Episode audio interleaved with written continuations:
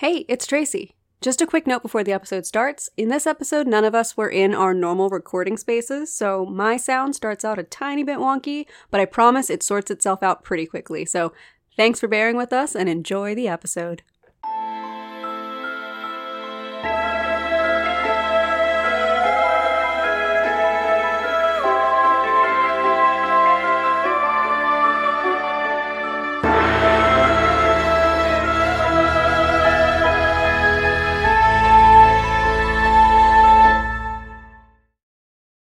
So we're all in the same state, uh, location, geographically, state of being, state of wellness, state of Mind, mind. State of the Union.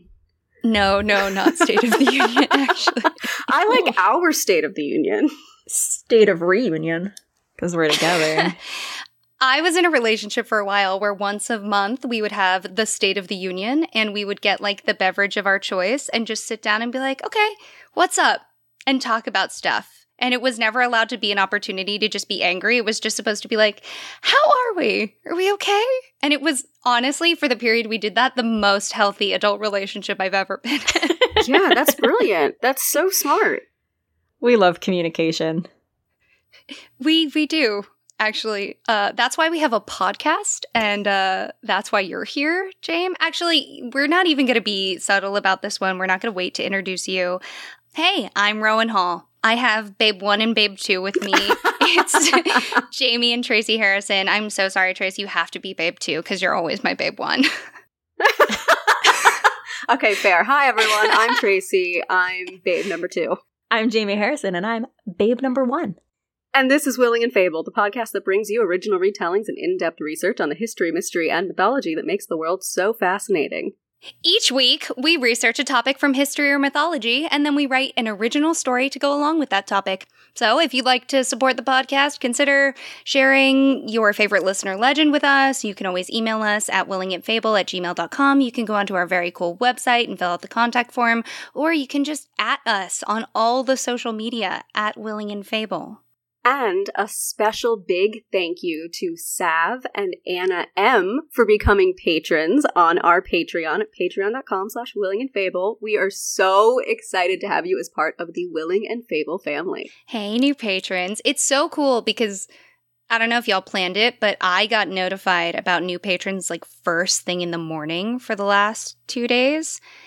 And when I tell you that is just a delightful way to wake up, Oh, yeah, I like seeing the Discord and all the different gifts everyone uses to welcome people. I feel an immense amount of pressure to deliver a good gif when people join.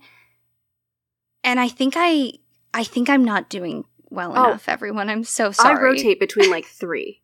I've got my consistent ones that I use, and that's how I get around that. See, it's flavor of the month. Mhm. Whatever uh, meme is hot and ready on my brain is what you're going to get as a welcome. So, Our so we all went out to dinner last night with Tracy and Jamie's family, and we Tracy, Jamie, and I had a whole series of conversations that were entirely composed of TikToks. Absolutely.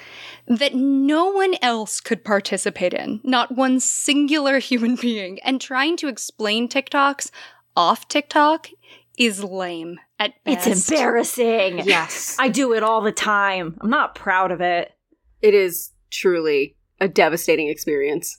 So this kid really likes corn, uh, but they took it and then they made a little song out of it. And then over the song, someone did this political video that's discussing the nuance of Miss misandry and how it it coincides with someone help me, I'm losing my train. and then someone stitched it with a dog, and that's the video I sent you. so anyway, we're so cool. Not only are we so cool, we have the coolest friends and people who support this pod. So if you want to support us, you should support the people who support our podcast. And you can do that by shopping Greenleaf Geek. Our dear friend Leah gave us a special coupon code for our listeners for the advent calendars this year, and they always sell out so long before Christmas time. So if you are thinking that you might still love any human being in your life by the time winter rolls around, you should probably get on that now. If you think there will be love in your heart come this December, check out Greenleaf Geek. you are legally and contractually obligated. if you want to continue to feel the emotion of adoration in your heart and soul. So if you want to check out Greenleaf Geek, you can use our code Fable Advent. That's F A B L E A D V E N T, no spaces, to get $5 off your adventure calendar. And they're so cool because it's not just fun little chocolates, it's dice sets, it's uh, an original one shot. It's all these surprise goodies that not even we are allowed to know about Yeah. because we also have advent calendars. Yes, yeah, we're getting some, and I'm so excited. Uh, and if you just want to go shopping uh, for all of your TTRPG needs, head over to Greenleaf Geek, the classic website, and use our code FABLE, that's F A B L E, for 10% off your order. Some restrictions apply. Trizzy, that transition was so smooth. Thank you. And I said your part and you said my part. So do you want to keep being transition girl and I'll be whatever you want to normally call yourself? Oh, great. We do have one more way that people can support the podcast, though, before we transition into the episode. Oh, how can they do that? They can support the podcast by going to their favorite local bakery, winking at the barista, and picking out their favorite treat for themselves and maybe a friend or two. But no matter what, we're happy to have you here. Where you can do that thing where you order takeout and you ask for like four or five forks so that they can't possibly know it's all for you. hmm hmm That is also a great way to support our show. Yeah. Mhm. Directly impacts. oh god, the energy is chaotic today. Jamie, why are you here? What have you brought for us in your infinite brilliance? I have brought you another topic that will become clear as I begin my story, but I'm not gonna show my hand just yet. We're gonna dive into this story and it'll become apparent what I am discussing today, but I want to keep some mis- let's keep some mystery alive in the world, Rowan. yeah, I love a, I love mystery. Let's do it. so aggressive. I'm so sorry. All right, so the story begins on March 5th, 1495. After exchanging 170 florins and the ownership of a farm near her family's home, Lisa of the Gherardini family's modest dowry was paid, and she was married to Francesco del Giocondo, a cloth and silk merchant. Now, it wasn't an extravagant or a wealthy match, but her family name had lost some of the shine and they were pretty well past their glory days, so overall it was a good match. In fact, there's reason to believe she actually married at least partially for love. She was the oldest of six siblings and lived just outside of Florence. She and Francesco had five children together, and she raised his son from a previous marriage, his late wife having passed shortly after childbirth. Upon the death of her husband, Francesco ensured she was taken care of and provided with money and jewels to live a life of comfort, actually writing the following in his will. Given the affection and love of the testator towards Mona Lisa, his beloved wife, in consideration of the fact that Lisa has always acted with a noble spirit and as a faithful wife, wishing that she shall have all she needs. So overall, she led what is thought to have been a comfortable and ordinary middle class life. So, why do we know so much about a seemingly average Florentine woman from 500 years ago? Because in 1503, it's believed she sat for a portrait commissioned from Leonardo da Vinci. So before you go on, I am I'm very pleasantly surprised by the fact that apparently she had a very lovely marriage, and e- even in her husband's will, he was like, "Ah, I love her a lot. She's great. Here, give her good stuff." Yeah. Okay, I'm about to hot David myself right now. Never once occurred to me that Mona Lisa might be a real woman. I know I have some of the scandals in my head.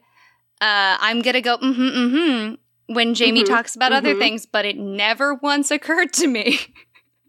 that she wasn't just a random model. Yeah, like, I- Wasn't just a random hot Lisa. hot Lisa. I just assumed he hired like a hot girl and was like, yes, this is mm, hot Lisa.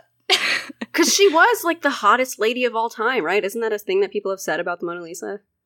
I mean, she boldly did no eyebrows. She boldly went where no person should go. What what listeners can't see is how much Jamie is smiling and shaking her head at every single word coming out of me and Rowan's mouths right now. I told you I was gonna hot David myself. All right, back to the expert. Tell us more about Mona Lisa. I think I actually talk about it, but spoiler alert, she probably did have eyebrows when it was originally painted. Jamie, I'm so sorry that you constantly come in here as our art expert, and I am always the person who goes, I've never considered thoughts. it's what we're here for. We're a conduit for learning. So, according to Heidelberg University, that Leonardo painted such a work and its date were confirmed in 2005 when a scholar at the university discovered a marginal note in a 1477 printing of a volume by ancient Roman philosopher Cicero. So, dated October 1503, the note was written by Leonardo's contemporary Agostino Vespucci. The note likens Leonardo to a renowned Greek painter Apelles, who is mentioned in the text, but the important thing is that it states that Leonardo at the time was working on a painting of Lisa del Giocondo. So it has been pretty much confirmed. There was some doubt in the beginning, or historically, as to who the subject was, but it has been pretty well confirmed that it is Lisa del Giocondo. 2005 feels really late to have confirmed that.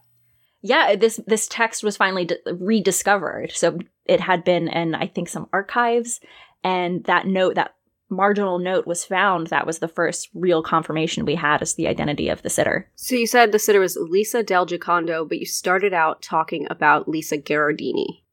She married Francesco Del Giocondo. Oh! Her married name is Lisa Del Giocondo. Okay, now I'm with you. Thank you. That feels like a really disproportionate O for like marriage. For a very clear, yeah, for a very clear train of thought. I don't know why I was like, I've solved the case. They're two different people. Um, it's actually thought that her husband is the one who paid Leonardo da Vinci for the rendering to celebrate the birth of their second child. Now, as nice as a gesture as that is, she would never end up receiving the painting, as Da Vinci still considered it unfinished three years later and would continue working on the piece for years to come. It would actually stay with him for the rest of his life. Okay, so in my family, when women have babies or adopt, as frequently happens in my family, they get jewelry. That's just the rule. Um, Mhm. When you make or acquire a child, you get jewelry. Uh, if someone commissioned a painting so that I could have it after having a child, and the artist was like, mm, mm," I would have a, I would throw mutiny. Absolutely not. Mhm. One of us sent you, Rowan, a TikTok that was basically like, why would I want to have a baby and be pregnant? Why would I make bones I cannot keep? Funny you bring that up because that lives rent free in my head. I think about it at least once a week. so uh, I feel like if you're giving up bones you have made, jewelry's like the least you could ask for. Exactly. Paintings by world renowned artists are the least we can expect. Mhm. That's so many bones we gave away. 200 something bones, one painting. Make I the mean- math add up. gave away, or in the case of a lot of people in Rowan's family, willingly took on responsibility for. right, right. So, Mona Lisa. hmm The work is known in Italian as La Gioconda, meaning Joconde, happy or jovial, or literally the Joconde one, which is a pun on the feminine form of Lisa's married name, Giocondo. In French, the painting goes by the variant La Joconde, again playing off of her original married name. It has been the painting described by John Lichfield as the best known, most visited, most written about, most sung about, most parodied work of art in the world. But why is the painting so renowned? What makes it such a masterpiece? And are we sure we know the identity of the sitter? Yes, we do. It's almost 100% Lisa Giocondo. Okay, great, great, great. we'll talk about other theories. So before we answer all of these questions, who was the artist? Leonardo was born April 15th, 1452, to Messer Piero Fruosino di Antonio da Vinci, a Florentine legal notary. His mother was an orphaned girl, Caterina di Meo Lippi. And I apologize, my Italian is uh mm, yeah, it's not great. I was sitting here very impressed. We were both sitting here so impressed. I, we can't ever promise accuracy, but we can promise that we'll try. So Leonardo's full name is Leonardo de Ser Pier da Vinci, meaning Leonardo, son of Messer Piero from Vinci. the inclusion of the title Sir indicated that Leonardo's father was a gentleman. So he was born in the town of Vinci, just outside of Florence, Italy. And not much is actually known about his younger years. What is known is that despite being a polymath who excelled at both mathematics, science, and art, he received only a basic and informal education in vernacular writing and reading and mathematics, possibly because his artistic talents were recognized so early, and his family instead focused their attentions on his artistic skill. Hmm. Real quick, quick question. What is vernacular writing? What does that mean specifically? Yeah, so rather than um, being trained in, um, say, Latin, he was Mhm. trained in the common speak. Vernacular would just mean um, the common Italian. Okay. So he and his family moved to Florence, and at the age of 14, Leonardo became a garzone, which is a studio boy. And he was in the workshop of Andrea del Verrocchio, who was the leading Florentine painter and sculptor of his time. He was apprenticed by age 17 and remained in training for seven years. Other famous painters who apprenticed in the workshop or were associated with it include Ghirlandaio, who would later apprentice Michelangelo, Ooh. and Botticelli, Ooh, who was famous for painting the birth Oh. of Venus. Powerhouses. Yeah. What a time. What a time to be alive in Florence. When she said studio boy, did anyone else picture Robin Wright going, oh, farm boy? yes, I did. I do now. Princess Bride references all day, every day.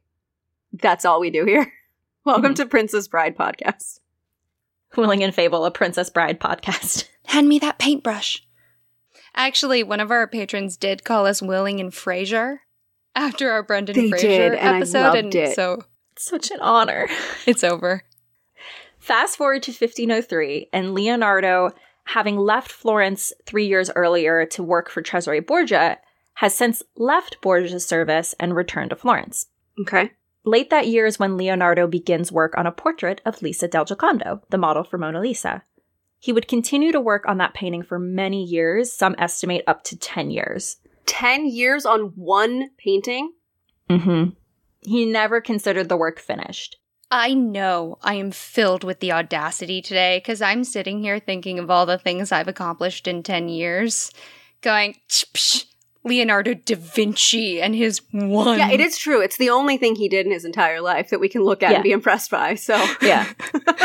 Ah, yes, one of the most famous Mhm. people on the planet and his one piece of art that is one of the most famous Yeah. pieces on the planet. Remarkably disappointing in every other aspect of his life. absolutely didn't create any con- conceptual work, no mathematics, no contributions to anatomy, just just No. the one painting. Super real bum. anyway, in 1516, Leonardo enters the service of King Francis I of France, and he's given the use of a manor house near the king's residence at the Royal Chateau d'Amboise. Leonardo died at that location on the 2nd of May, 1519, at age 67, possibly of a stroke. His work was renowned and his legacy impactful to this day. He was known to be affable, generous, and kind. He was well loved and respected by his contemporaries. And in terms of what he looked like, Wikipedia describes him saying that portraits indicate that as an older man, he wore his hair long at a time when most men wore it cropped short or reaching to the shoulders. While most men were shaven or wore close cropped beards, Leonardo's beard flowed over his chest. Okay, hear me out, hear me out, hear me out.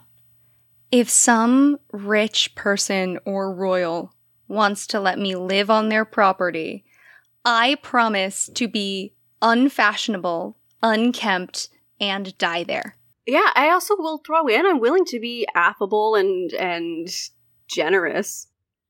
And I could finish at least one painting for At sure. At least one. We we can promise. I will one. be uh, unfashionable, unkempt, friendly, and I'll get done one piece of art in exchange for a chateau. S- grab this deal, people. It's not going to last long. Jamie, don't forget you do have to die there. Yeah. That's that's fair. I mean, gotta die somewhere. so his clothing was described as being unusual in his choice of bright colors, and at a time when Oh, most can't do it. yeah, mm, that's the caveat. Oh, it's to get you. I'll I'll wear bright colors for a chateau. Uh, at a time when most mature men wore long garments, Leonardo's preferred outfit was the short tunic and hose generally worn by younger men. Uh, and actually, the image of Leonardo that has been recreated in the statue of him that stands outside of the Uffizi Gallery reflects this. So, I actually included a photo. If you scroll down uh, a little bit, you'll see there's a statue of Leonardo da Vinci outside of the Uffizi Gallery in Florence, based on the contemporary descriptions of what he looked like. Look at Those those flirty calves. His dogs are barking. This is so cool. It looks like it's a marble statue. He's got a fun, poofy little hat. His calves are out for days. Uh, it's pretty scandalous. Yeah, he's got calves, and actually, uh, the way the marble is marbled, uh, it looks like his legs have little hairs. It does. It does look like he has leg hairs. his his feet are just out there for free. Does he have? It looks like he has sandals on. yeah, but his toes are out. No free feet pics, Leonardo. Only free feet pics for Leonardo. He looks like a, a lovely gentleman. I want to be his friend. Ah, I feel like he'd be pretty judgmental of me. I don't seek his friendship. He's also got quite the curly beard, which I, I appreciate. Oh yeah, I love his his vibe. Yeah. His hair and his beard are like the same length. I love I love that it's like he dressed in the style of younger men. Like, hello, me trying to be a Gen Z. Like it's it transcends boundaries. I love it. Again, give me a chateau. I'll dress like a toddler. I have no problems if you give me my own chateau. Yeah. I'll be an unfashionable, unkempt, uh, friendly artist who makes one painting dressing well underneath their age, and then I will die if you give me a chateau for free. That's queer culture. Which is my hint hint about a possible rumored origin of the Mona Lisa, which is I've now just learned is incorrect. Oh, we'll talk about that. But what do we know about his relationships? So court records show that in 1476, when he was 24 years old, that he and three other young men were charged with sodomy in an incident involving a well-known male sex worker, Hmm. sometimes referred to as a male model. The charges were dismissed for lack of evidence, and there's speculation that the Medici pulled some strings to make that happen. Okay. Okay. So, despite leaving many writings for us, Leonardo very rarely wrote anything personal and never indicated any romantic interest. He never married, and it cannot be stated with certainty that he had a sexually intimate relationship with any person, male or female. While the biography written about him near his life doesn't mention any gay relationships, other more modern biographers do believe he was gay. There's debate about whether he was gay, and in addition, as to whether or not he was celibate. In my research, I learned that some scholars believe he was too intimidated after that trial in his youth to pursue a homosexual relationship, Aw. while others believe he did continue to pursue relationships. But the truth is, we'll never really know. And on top of that, there just wasn't the same words for these things in those days as there Yep. are now. So it's hard to to give someone an identity nowadays that they didn't even have words for in the time. Well, since we're in the digital age, if we require literal papers to prove that you had any kind of relationship ever, with the sparsity of the literal letters that I've wrote, I don't think I have a single friend as far as the historical record goes. I think historical records, you, Rowan, might be my only friend, given the letters I've written. The grin on her face. I'm honored. so, who were some of Leonardo's friends? Uh, he spent a notable amount of time with his pupils, Francesco Melzi and Gian Giacomo, nicknamed Salai or Il Salaino, meaning little devil. Oh, so good. That's so good.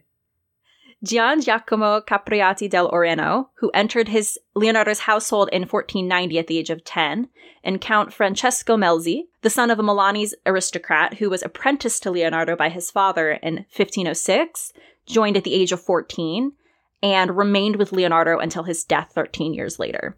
Ooh, short life. Yeah, that's what, 27? Yeah. Woof. While Gian Giacomo was important to Leonardo, he wasn't without faults, and Leonardo is said to have called him a thief, a liar, stubborn, a glutton. Hmm. But despite all of that, he remained with Leonardo and worked with him for almost 30 years. I kind of love the idea of the buddy cop comedy where it's the person you roast the hardest that sticks with you for through thick and thin. I would watch at least three seasons of that. Minimum. Yeah, absolutely. We can include Melzi, who accompanied Leonardo in his final days. He wrote actually to Leonardo's brothers when Leonardo passed away, describing Leonardo as like an excellent father to him. Aww. When Leonardo passed away, he did bequeath the Mona Lisa to Gian Giacomo. It's thought it could possibly have been a, a second version of the piece with the same name, but even still, it was a valuable piece that he gifted to Gian Giacomo. Justice for Lisa. Give the girl her painting. I only get mad about old stuff. It's the only way to stay sane. So let's break down the visuals. What makes Mona Lisa so special? First and foremost, the composition technique is highly regarded for its modern framing and the three quarter half body positioning of, of a portrait. It looks like something that could be painted now. You might know this more than I do, but is was that not normal? Was it like just very straight on towards the viewer? Was the typical portrait? Uh, actually, so either straight on or full uh, profile was very common at the time. Oh. Pro- uh, profile portraits were, for a very long time, the standard in portraiture. Oh, I strongly dislike that. I like myself better in three quarters. yeah. Uh, it depends, though. In ancient Rome, my nose would have been uh, just the peak of male beauty. I just realized it's not a female beauty standard. I would have been a very handsome Roman man. That was funny to watch happen, honestly. the look that came over your face. I love your nose. In profile, three quarter, and straight on. Thank you. Mm. That's almost all the views. Oh, wait, is there another one? Did I leave? I also love your nose from behind. I love your nose from three eighths perspective. Top down, bottom up, from behind, all of it. I'm sorry. Please tell us more about why this painting is so special. Framing Lisa with her eyes facing forward, turned mostly to the front, was really unique for the time. There's also some more subtle optical effects created by the positioning of the shadows around the eyes and mouth that give her that knowing smile. This expression demonstrates Leonardo da Vinci's scientific and anatomical knowledge. So, Mona Lisa wasn't actually painted on canvas, which is what was typically used for most artworks at the time. Leonardo instead painted this piece on poplar wood panel. Hmm. Oh, a single a single wood panel. Yeah, a single wood panel, which might seem strange, but remember, Leonardo wasn't just a painter, he wasn't just a scientist, he was a sculptor and an artist who had painted on large walls of plaster throughout much of his career. So, switching to a wooden panel was uh, a little easier for him than it would be for other artists at the time who were used to working exclusively on canvas. So, recent research shows that the Spolvero uh, drawing transfer technique was used for this portrait. So, this technique involves the method of transferring a drawing or design from a cartoon, which is the uh, the large base drawing used to transfer to finished pieces. So that was transferred to the prepared surface of a canvas, a panel, or a fresco. Holes are then pricked along the outlines of that design, which is placed over the surface to be painted. And we can actually see some of those holes in um, x rays that have been done of the Mona Lisa, which is proof that a preparatory drawing was used and it wasn't just done directly onto the poplar. Really? hmm Yeah, that is. I mean, I don't know why that's surprising. I think it, there's something about it that feels spontaneous in the posing, which obviously, I guess the posing in the background, it feels like you're out in nature with your friend doing a painting of Mhm. her. Clearly, he spent years and years and years on it. That wasn't the case, but it it does kind of surprise me that there was a a cartoon that was then transferred. I imagine him getting what I would consider to be like his Rothko, his Cy Twombly on, where he's just doing these big circles and like laying out her face. I know it's so wrong, Jamie. I'm so sorry. There are two wolves inside one who loves Rothko and one who hates Cy Twombly. and this is not the place for me to talk about how much I hate Cy Twombly, so I won't. But if you want to learn more about her love and hatred of these artists, you can join us on our Discord. She is on there. and you can ask for her opinions on Rothko and Cy Twombly. I'll get her to go off for you. The background is an example of sfumato from the Italian sfumare, which is to tone down or to evaporate like smoke, What a cool word. right? The use here of the shading is uh, done with thin washes or glazes of paint, and it produces a soft, imperceptible transition between colors and tones with very subtle gradations without harsh lines or borders from light to dark areas. So, quoting from Science ABC, starting with dark undertones, Da Vinci created the illusion of three dimensional features through layers and layers of thin, semi transparent glazes. He used darker hues to highlight features and boundaries of the motif. Using this technique aroused the interest of the art community in Paris and was hailed as a pioneering innovation in painting. One of the most popular reasons for the worldwide appeal of Mona Lisa is her smile. Da Vinci used optical illusion to create a unique smile through perspective and shadow work. He painted the Mona Lisa in such a way that the eyes of the Mona Lisa fall directly into the viewer's focus, while the lips fall just below the periphery of vision. So whenever the viewer looks into the eyes of Mona Lisa, the mouth falls so that the features of the mouth are somewhat less pronounced. Together with a small shade of the cheekbone, this makes the mouth look like a smile. So when you look at her and you look at her eyes, she appears to be smiling. When you look at her mouth, she doesn't. That's so cool. That is Mhm. brilliant. Yeah. Can we quickly say how small this painting is? It's actually it's a lot smaller than people expect. It's two feet six inches by one foot nine inches. Wait, that's really small. Yeah. It's really small. Yeah. I think I have paintings in my house bigger than that.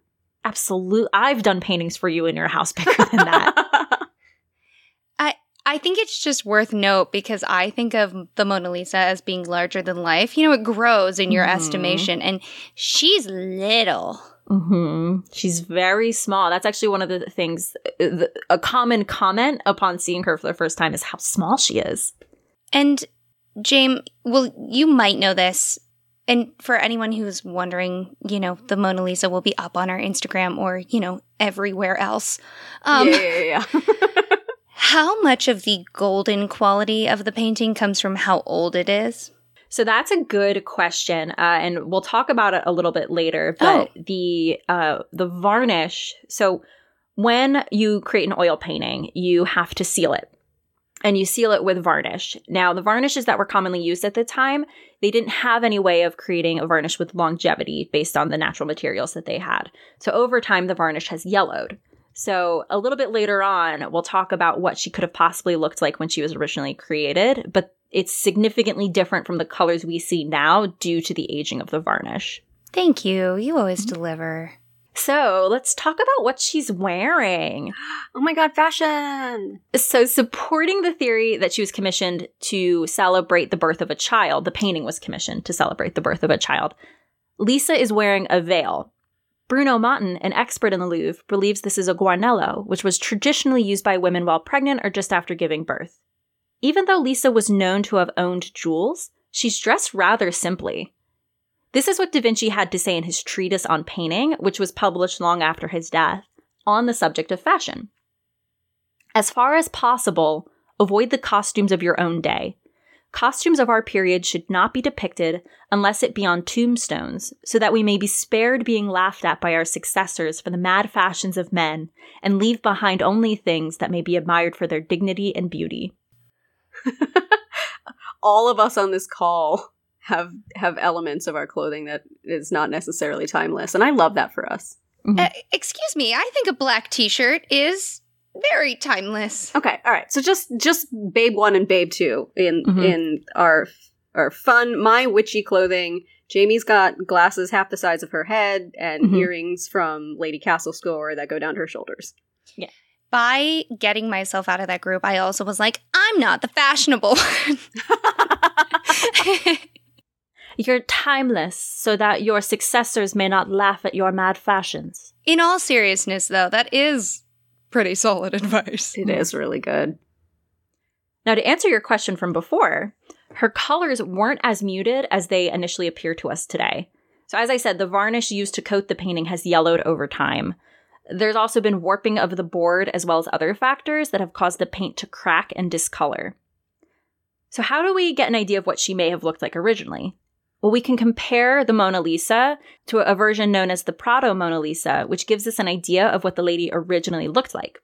So, quoting Wikipedia, the Prado Mona Lisa is a painting by the workshop of Leonardo da Vinci and depicts the same subject and composition as Leonardo's better known Mona Lisa at the Louvre in Paris. The Prado Mona Lisa has been in the collection of the Museo del Prado in Madrid, Spain since 1819, but was considered for decades a relatively unimportant copy. Following its restoration in 2012, however, the Prado's Mona Lisa has come to be understood as the earliest known studio copy of Leonardo's masterpiece. Ah, I didn't even know that existed. And I included a photo. If you scroll down, you can see what the colors originally looked like. go, Tracy, go. This is so. This is so different. It's mm-hmm. vibrant. It's got blues and reds. The background's a lot more blue and yellow, and her dress is like this gorgeous red gown with a sort of either deep blue or black overgown. You can see the thinness of the veils of fabric. She also has eyebrows. Okay, kind of. Barely. If you zoom in, you can see them. They're very thin, but they're there. It's funny. There is something about this that even though it is better than I could ever possibly paint, I still am like, mm, it's it doesn't have quite the je ne sais quoi of the original because this was a student painting, Mhm. correct? hmm This was a student in Leonardo's workshop. But oh my god, the folds of fabric and all the colors. hmm The thinness of the fabric is what gets to me. Yeah, that see-through veil that still ha- somehow Mhm. exists. It is gossamer thin. She has ringlet curls. I never knew that. So why didn't this one age in the same way the other one did? So it did. It was restored. So what that means is the varnish, the varnish was removed, the paint, you know, corrected, the cracks filled in. So there is a bit of controversy over whether or not Mona Lisa should get the same treatment. Uh, there's the idea of it comes down to what is the art now as it aged. Does restoring it take away its history? Does it change the understanding of the piece? I'm curious what you guys think. I have a an opinion on this. One day, when 500 years have gone by and I'm not looking my best, I hope that someone will restore me. Uh, an expert, ideally. Um, yeah, I I think I'm of the team. I would love to see it restored and brought to what the original artist wanted to portray. But I know Jamie and I have off a clearly off podcast had this conversation a few times, and and it's Mhm. so interesting to hear your perspective of what people say when having this conversation. Yeah, I think there are on its surface it seems like a at least to me a pretty clear answer of yes, you should restore it until you start to dive into what some of the implications are, especially in the context of this is this painting has a history and has a story and are we stripping that if we change it? On the flip side, Leonardo da Vinci and the artists of his time did not have access to the materials that wouldn't age. And was it their intention that 500 years from now their painting would look so drastically different? Most likely not. So are we honoring the artist by restoring it to its original vision? Potentially. If, however, it's restored, we do have to then say this has lost the sole hand of the artist. Another hand has now worked on this piece. What does that mean for the piece? That's kind of up to everybody to interpret themselves, but it is a consideration. So I don't have a clear answer in my mind of whether or not it should be restored. I could see an answer for both sides. Personally, though, I'm so curious. I'm so curious what it looks like if it had, if it gets to be restored. Not so. to be ignored, also, so many paintings have been badly restored. Not so many. It comes up in the news Yeah, every so Yeah. often that something has been just cataclysmically destroyed.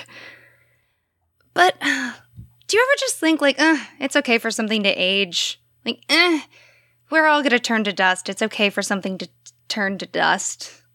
Mhm. But but we have the means of allowing that to not happen and we know the history of the painting so we're not only getting the history of the painting because of the cracks in it. So I'm of team I want to see it restored. That's where I land. Jamie, is the Mona Lisa one of those paintings where, like, the museum, when they go to it, there's like painting dust collecting in the bottom of the frame or what have you because it's disintegrating and flaking off of itself? You know, there are a lot of famous old paintings where they talk about that. So I haven't done any research on that specifically, but I imagine it's being restored at least to keep it at its static level. It's just do you do any proactive restoration to take it back to a different version? You know, there's like uh maintenance restoration and then there's removing the varnish and, and changing it back to its original state, if that makes sense. It would be cool to see those two hung together. Mm-hmm. that would be interesting. Hey, hey, Louvre, I have an idea. I know you're listening. Contact us. So there is a theory that Mona Lisa is actually a self portrait of Da Vinci. The University of Illinois researchers used facial recognition software to analyze the Mona Lisa's smile around 2005. This, the facial recognition software used by the professor leading the project and his students indicated a 60 to 40 probability that the painting is of a female. So it's 60% more likely that the painting is a female, 40% likely that it's a male. So it doesn't prove anything, but it does cast doubt on the theory that this is a self portrait. This, combined with all the information we have on Lisa Giocondo, does point to the idea that she is the sitter of this Mm. portrait. Why do people think it's a self portrait? Just for the the lulls? There's been some comparisons to Leonardo's face compared to Mona Lisa, and there are some similarities. So it was Leonardo was known for being mischievous. Some thought maybe it was his version of a prank, or maybe more. Maybe it was a gender identity expression that he used in a time when he couldn't really express himself other ways. There are some reasons to think there may be some validity to this theory, just not enough compared to all the evidence that Lisa is the sitter Hmm. to outweigh it. Hmm. So, what happened to Mona Lisa after Leonardo da Vinci's death? It was left to Salai, or Gian Giacomo, and eventually it was kept at the Palace of Fontainebleau until Louis XIV moved it to the Palace of Versailles, where it remained until the French Revolution. After the French Revolution, the painting was moved to the Louvre, but spent a brief period in the bedroom of Napoleon in the Tuileries Palace in 1797. Then, after that, is when it went on permanent display at the Louvre. Okay, so in like the 1800s is when it went to the Louvre. around then. hmm There is a pretty prominent story relating to the Mona Lisa. Picture this it's 1911. Okay. Up until this point in time, Mona Lisa's not that well known by the public. However, in August of 1911, the painting was stolen from the Louvre. Yes, art heist. Go. Mhm. It wasn't known right away that the painting was stolen because there was some confusion as to whether it was being photographed somewhere, if it was taken for restoration work of some kind. Uh, so later, once it was confirmed that the Mona Lisa was actually stolen, the Louvre closed to investigate. The French poet Guillaume Apollinaire came under suspicion and he was actually arrested and imprisoned. And he implicated his friend, Pablo Picasso, who was brought Nuh-uh. in for questioning. What? However, both were exonerated. The real culprit was actually a Louvre employee. His name was Vincenzo Peruggia. And he was someone who helped construct the glass case that went around the painting. So he carried out the theft by entering the building during regular hours, hiding in a broom closet, and then walking out with the painting hidden under his coat once the museum closed. All right, every D&D player out there take note. This is how you do a, a heist. This is how you do it. You just build the glass case and walk out under your coat. Ugh, there's so much DNA in there. yeah. Mm-hmm. God, I want to be a cat burglar so bad. I want to be an art thief. I want to wear the stripes. I want to wear the beret. You have strong art thief energy. Uh, parentheses, affectionate. Thank you, Helen Mirren as an art thief. Yes. She did some TV show with that. Ah, Just picture you doing the weird, like, thief walk.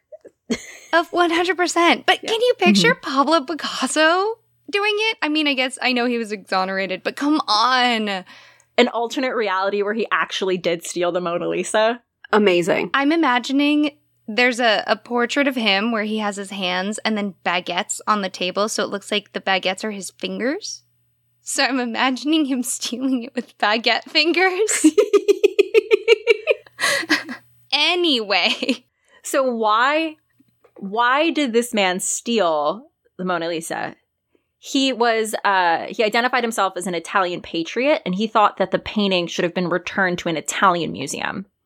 He may have been motivated by an associate who created copies of the original work, and he was thinking that those would increase in value after the painting's theft. Ooh, it's a good scheme. It's a good scheme, but he's really pretending it's all about noble pursuits, and he's like, mm, actually, also money. Yeah. Oh, yeah. But the capitalism. so, how much would it be worth today? You said back in its time, it was worth two hundred thousand. Tracy needs this information Yes. so that I can steal it, and the copies that she makes can be s- sold. Stop sorry, saying sorry. our plans. Stop saying our plans. I w- for legal reasons and tax purposes, this is a joke. This is a joke, especially to the Louvre employee who's listening. This, this is a joke. It's it's a goof. Try to enter the Louvre, and they're like, uh, it says you're not allowed in for some reason. So Our weird. passport gets flagged immediately as soon as we try to go to Paris. Here's the thing: we have so many podcast episodes where we're like, we think artists deserve money. Um, so I don't think Art Thief will really fly. Yeah. To answer your question, as of today, the Mona Lisa is believed to be worth more than 867 million, taking into account inflation.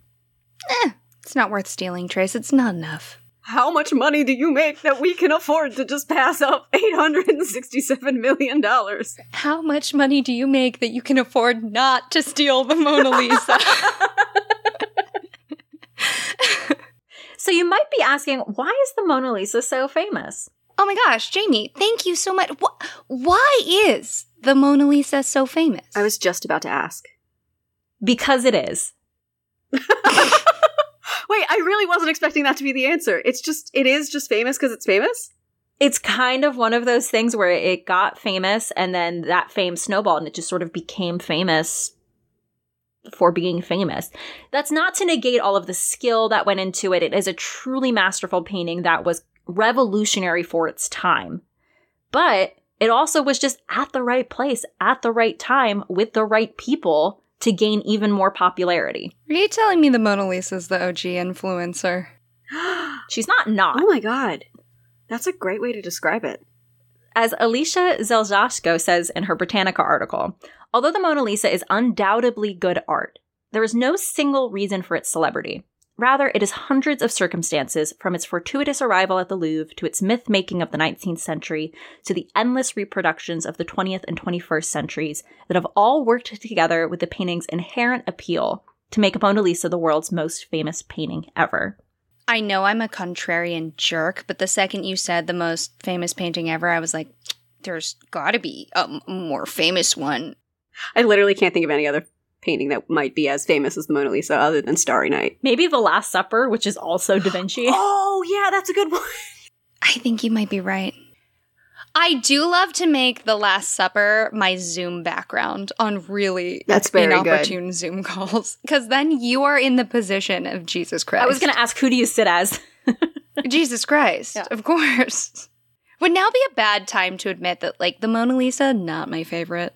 No, I don't. I don't think it's a bad That's time. okay. It, it was really fun going to the Getty Museum with you, Rowan, because I like we both got really excited about the kind of romantic and baroque period where they were really into painting Greek and Roman mythology. Like that was like we were like, oh my god, look at the little dimples on this nymph's butt. This is so detailed. This is so fun.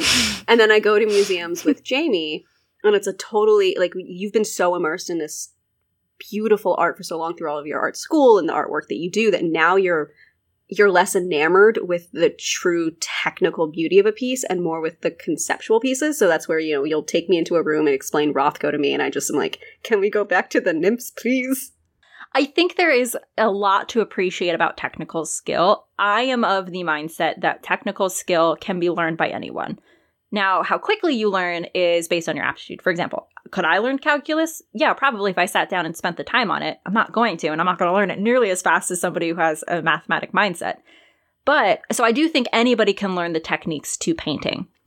So what's impressive to me is when somebody thinks in a way I've never seen. I don't know how you teach mm. imagination or creative thinking. You kind of can't. That that's a little bit more inherent to a person. I'm picking up what you're throwing down. So that's when I go to museums. I I have a lot more interest in looking at unique concepts in painting. I think the Baroque and the Renaissance is beautiful, but a lot of work was commissioned by the uh, the church or by wealthy patrons. So even the secular art that you see is still very much here's Lisa Giocondo, here's a famous Florentine merchant. There was a hierarchy in art uh, for a long time, and I, you could even argue that there still is some today, where historical representations or representations of historical events were considered some of the top most revered pieces of art. So that's where you'll see, and this is true a little bit later on past the Renaissance, but you would see paintings of, I'm going to imagine what the story in the Battle at Troy looked like. And you'll see hundreds of figures in a complex scene. That is what was considered to be the the height of sophistication because it's taking the technical skill and it's creating an event that didn't actually exist and how would you imagine it at the bottom of the list were um, still lifes then landscapes then genre paintings something like that but lower on the list and genre paintings would be what's considered like everyday life so it's where you'll see paintings of like somebody milking a cow or of, you know, mm-hmm. women. There, there's some beautiful paintings of like women getting water from a river nearby. Some of those everyday depictions were seen as less impressive. But here's the thing I can be bought. I can be bought. If someone wants to Medici me, I will make whatever art they want to see all gosh darn day. Mm-hmm. Mm-hmm. And I'll smile while doing it and we'll we'll live in our French chateau with our silly little outfits. Yeah, until 67 exactly. I'll do it how you want it. Is all I'm saying. but no, you're right. I I 100% get what you're saying because I think that that's very similar to what it's like going through museums with my parents who also mm-hmm. are very highly educated in the arts. Mm-hmm. And I want to say, my first and foremost rule about art at museums, I've had some people ask me, like, how do I appreciate art? How do I, you know, what should I look for when I go to a museum? And my answer was always, you like what you like. Like whatever you like is valid. If you walk in and you see a Cy Twombly and you think that's amazing, awesome, good for you. I vehemently disagree, but that's okay because that's just my opinion and my taste, and you are completely valid to have your own opinion and your own taste. So I just want to say while I'm giving my opinions and my thoughts on what I think about art, that's not to say that it's the only way to think about it. Your own opinion is completely valid. And as long as you're enjoying what you're looking at, fair. I had the most interesting discussion with my friend Trevor the other day. He's getting his master's in writing at NYU, and he was talking about how one of the things he really had to learn when giving criticisms, like mm-hmm. in class, when everybody's kind of collaborating, is that you you cannot give critiques based on your own taste you have to identify what the artist is going for mm-hmm. and then mm-hmm. Put your kind of critiques in line with that. Like you started here and I think this is what you're going for and if that is by this point it seems like you veered away from your original mm. vision or what have you. And yep. and I so agree with that and had never put it into that clear words, but I always know if I'm sharing art with either of you mm-hmm. or a lot of different people I like to collaborate with, like you guys know what I'm going for rather than as he put inflicting your taste upon someone. so, I think now it's time for you to share with us what you have brought today from a creative perspective. Yes. I have written for you a Shakespearean sonnet from the perspective of a Louvre guard guarding the Mona Lisa. Mm, call me Medici, I'll put up my feet. Let's go. All right. Oh, how the days pass in a whirling blur. I stand a rock amidst the current's pull, the constant stream that stands in front of her, that gaze but miss the beauty there in full. See cameras flash on smiles wide and bright, a thousand different voices fill the air, in company throughout the day and night. She sits alone and smiles soft and fair. To know the secret that she hides away, I feel takes more than just a passing glance. A sentinel am I on guard today, a solid stone observing this strange dance. For just a moment they look on her face, yet lifetimes could be spent upon her grace. That was a sonnet, y'all. That was like iambic pentameter. The whatever the couplet is, like A B A B C C. You nailed it. There's something very funny to me about taking a very rigid, formal, sophisticated poem structure and writing about like a guy standing in a place all day. Shakespeare would love it. He would love it. That guy wants more goofs and gaffs than we give him. We're like all highbrow about him, and he's like, I put fart jokes into my. Did y'all miss plays. the fart jokes? I spend so much of my time at museums looking at the guards and trying to figure out what they're thinking about and what their life is like. So this is just exactly what I wanted. Could you imagine? The area around the Mona Lisa is crowded, everyone like nose to butt. Mhm. and it, it doesn't give you time to really look and observe. You're you're rushed through. You're you're seeing it. It, it feels like a check mark oftentimes that you're just supposed to go see it. And maybe I'm being cynical. I've never gotten the chance to go and see the Mona Lisa in person. So maybe it's different when you're there. But there there's a sense of um I hear stories of people saying they were disappointed. She was smaller than they expected. It's not really worth it. You can kind of skip it. It's overhyped. And I think all that's true from a tourist perspective. If you're trying to do a lot of things when you're visiting, then you're going to spend a lot of time to see one painting and you're missing so much of what else is there to see. But it's sad because you don't get the time to really sit with it Mm. and observe it and get to experience it the way you can a lot of other paintings in museums. I have been lucky enough to see a lot of famous art in my time, and almost always the really, really, really famous pieces, you know, like the pieces that get the crowds and you have to kind of get your little ticket to go see, are not the ones I Mhm. have emotional experiences around or get to really like wander with my thoughts. I think having researched the Mona Lisa so much, I am actually looking forward to hopefully sometime in the future getting to see her in person. Because I think knowing the context will make it a different experience. So, this has been in the works for a minute. Mhm. Mhm. after Jamie and I recorded the Hot David episode, Also known as Michelangelo. also known as our episode on Michelangelo and the statue of David, who I learned from Jamie is not merely a hot man whose name is David. He's just also a hot man whose name is David. We got a lot of requests, like a lot of Mhm. requests for hot David art, shirts, merch, mugs. and Jamie delivered. not only not only did she deliver on Vaporwave Hot David, we got Vaporwave Mona Lisa and Vaporwave Achilles. which was so cute. It w- it went thusly.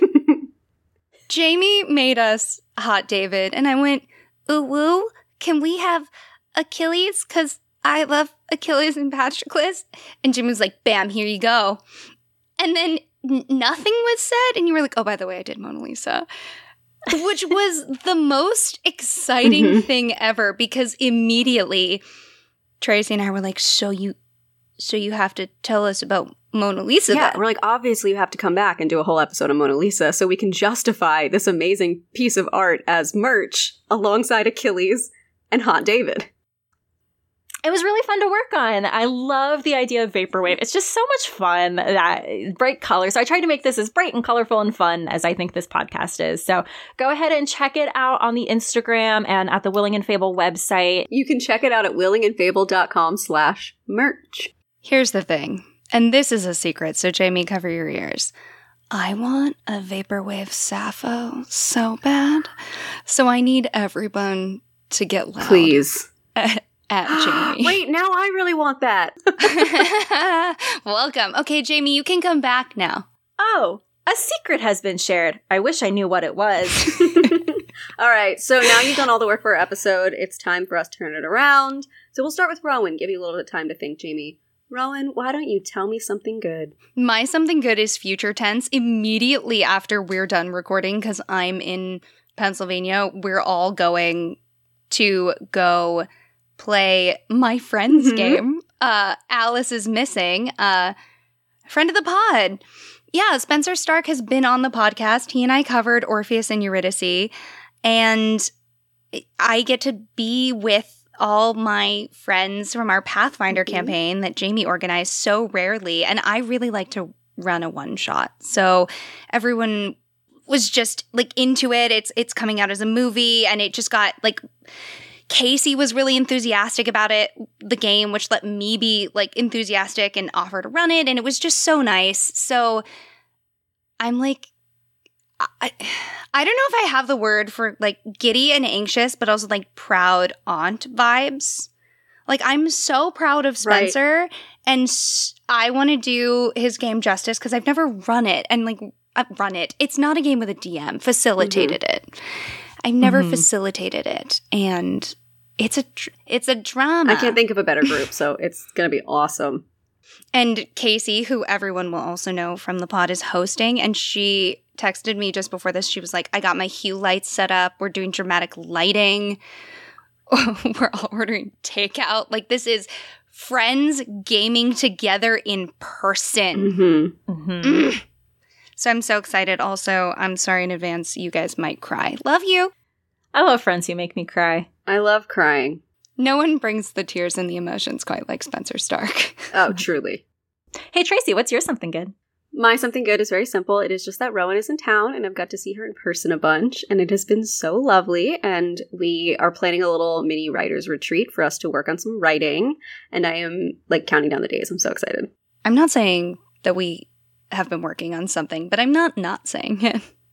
And now it is finally your turn. Jamie, tell us something good. I am looking forward to finally moving into my new apartment. I have been in the process of moving for the last week, so things are slowly taking shape, but I've been painting, putting up uh, wallpaper, and just getting the place all set up. So I am very excited to have my new place fully set up and uh yeah, I'm looking forward to that. It's going to be really nice. You have such good taste. I have uh uh loud taste. so it's up viewers viewers choice if it's good or not, but I appreciate that. Minimalism is over, everyone. Oh, yes. It's maximalism or Yes. nothing. Yeah. Yeah. We don't have the closet space for minimalism. I just don't have the energy for it. I love my knickknacks too much. Give me a tchotchke or give me death is what I've always said. Famously, always said. That is what she's always said. Okay, I hate to do this. I'm never the one to do this, but we have to end the podcast so I can go hang out with you guys. Yeah. well, thank you all so much for having me. Thank you for coming, Jamie. We really, really appreciate it. We love you, babe one. Thank you so much, unnamed babe. And thank you all, you delightful babes, for listening to this podcast. And remember that stories grow with the telling. So if you like what we do, tell a friend. Or telefo. And we'll see you soon, okay?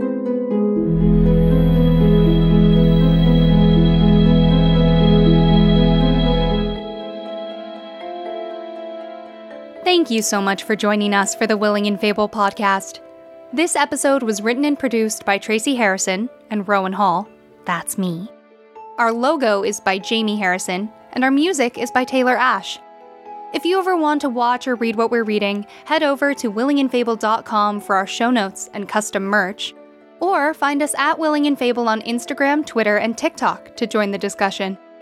We hope you'll rate, review, and subscribe to our podcast using your favorite listening source. And check out Willing and Fable on Patreon, where we have more than a few surprises for you, including custom artwork, stories, and access to our secret Discord channel. And of course, join us next time for another round of original retellings and in depth research on the history, mystery, and mythology that makes the world so fascinating.